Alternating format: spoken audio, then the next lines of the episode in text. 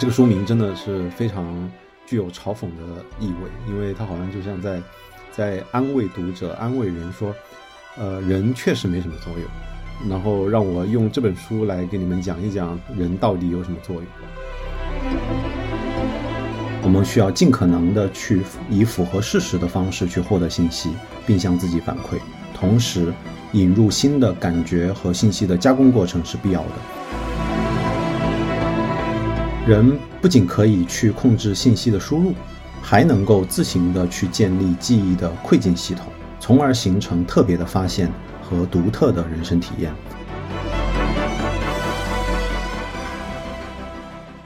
欢迎您收听第73期的设计成熟播客，我是龚子怡。在这一期呢，我想做一个简短的一个分享，因为在近期的学习和思考过程中，维纳的空之论引起了我的兴趣，然后今天想做一个分享。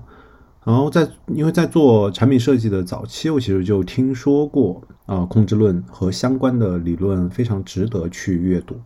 因为它的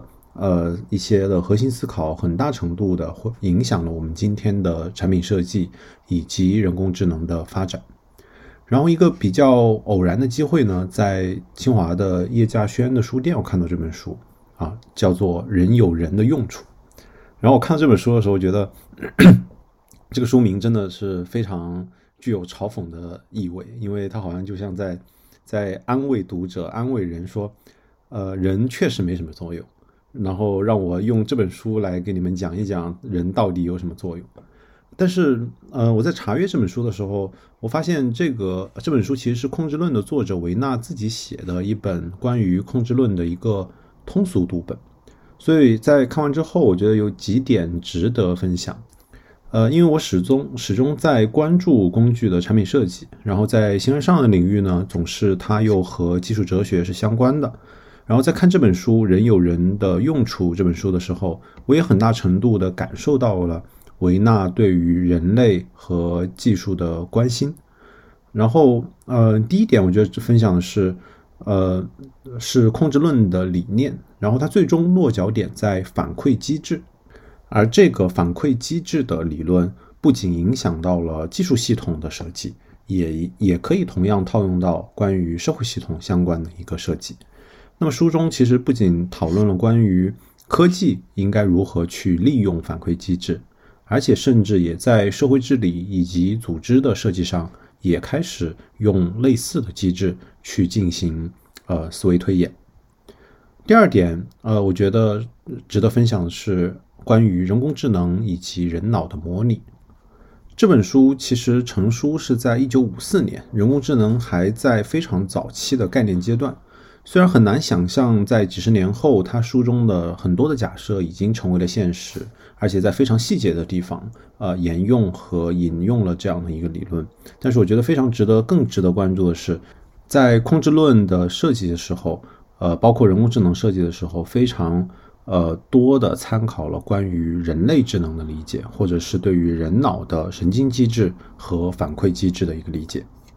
那第三点我觉得书中对于技术以及技术对于人类社会的影响的讨论值得分享。在成书的时候，那个时候正是在二战之后的战后重建，其实在那个时候有大量的自动化的应用被在生产和各个环节中被使用，但是已经经历过的，包括第一次工业革命和第二次工业革命的人，包括在那个时候留下的相关的理论，十分深刻的影响到了关于技术和劳动异化相关的一个警惕。所以技术批判和技术对于人类社会的影响的讨论也是这本书中非常值得关注的点。所以第一部分我觉得可能值得分享的是，就是书中的内容，关于第一部分是控制论中的反馈机制的理念，第二部分是人工智能与人脑的模拟的关系，第三部分是技术批判和对人类社会的影响，这三个部分。但是我觉得更值得一提的是，很多技术类的讨论其实会随着时间的发展而过时。那么为什么我今天想讲一本70年前的关于技术和人工智能的书呢？因为它肯定是有一些不变的东西还保留在里面。在上面的内容介绍当中，对于人工智能和脑科学的讨论其实大部分已经成为了现实，或者近期的科学以及技术的发展已经对书中的一些内容和假设非常大程度的进行了刷新。尤其是比如说脑科学领域，我之前有在分享比如说千脑智能相关的最新的研究，我觉得更值得去被了解。就像很多的科学理论，我们不需要读最源头的研究，只用读最新的研究。而同时，作者维纳作为一个科学家，他对于技术批判在更加大名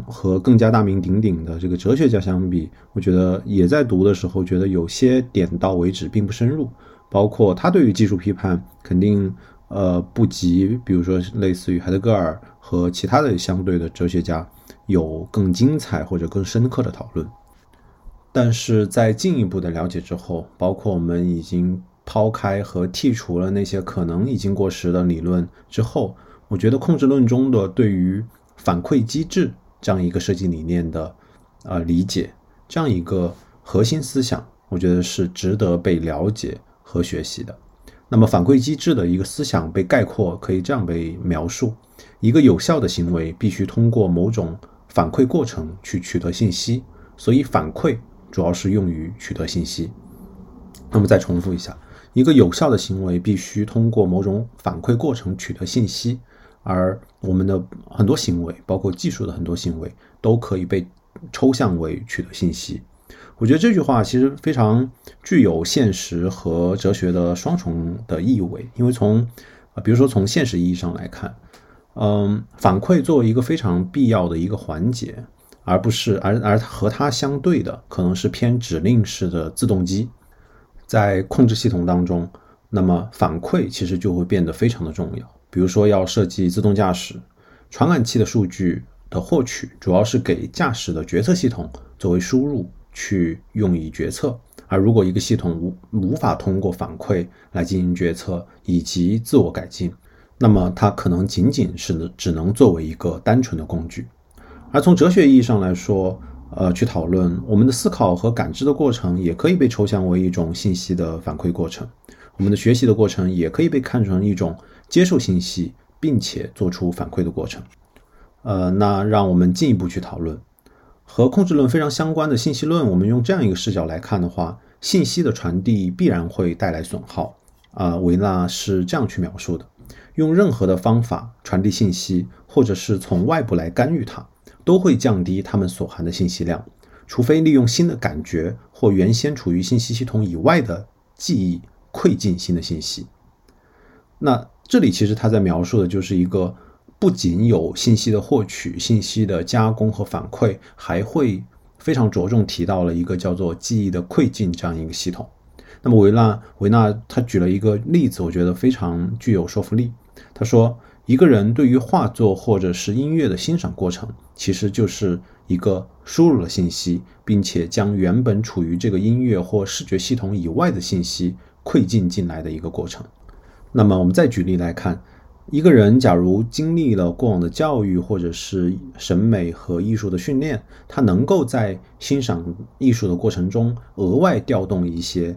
这个过程以外的信息，让他看一个画作或者是听一个音乐的过程加入这些信息之后，它从而能够得到一个更加好的、更加完整的，或者是一个更加智能的一个结果。那么这样一个过程不仅仅有信息的反馈，还有维纳提到的记忆的馈赠。这个记忆馈赠过程引入了一个外部系统。那么我们再进一步去抽象去理解，信息的反馈的过程分成两个必要的组成部分。第一个就是对于信息的单纯反馈，尽可能的以符合事实的方式去获得信息，并且向自己反馈。那在这里，它是一个非常必要的一个条件。而第二部分是记忆的窥进。我们可以这样去理解，由于信息的传递的损耗是必然的，那我们只有引入新的感觉和加工过程，新的外部系统，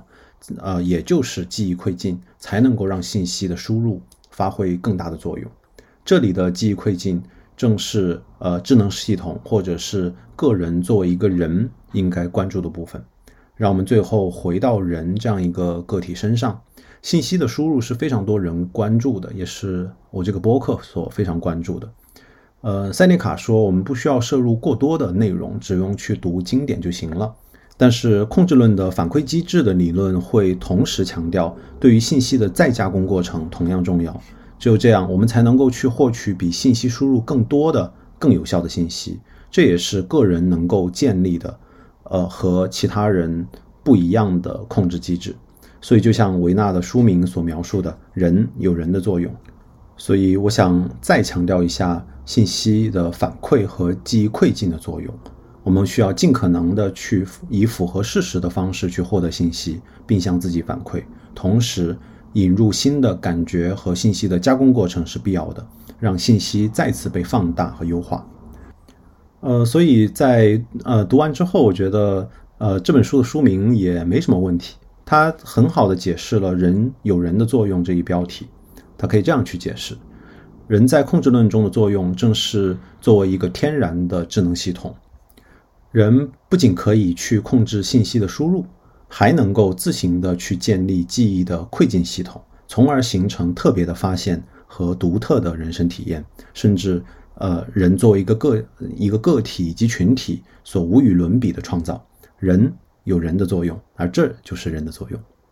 好的，非常感谢您收听第73期的设计成熟播客，而这一期的相关的参考文本有包括诺伯特·维纳的人有人的用处，以及他的控制论，以及塞涅卡的道德书简，还有康德的纯粹理性批判。再次感谢您收听第73期的设计成熟播客，我们下期再见。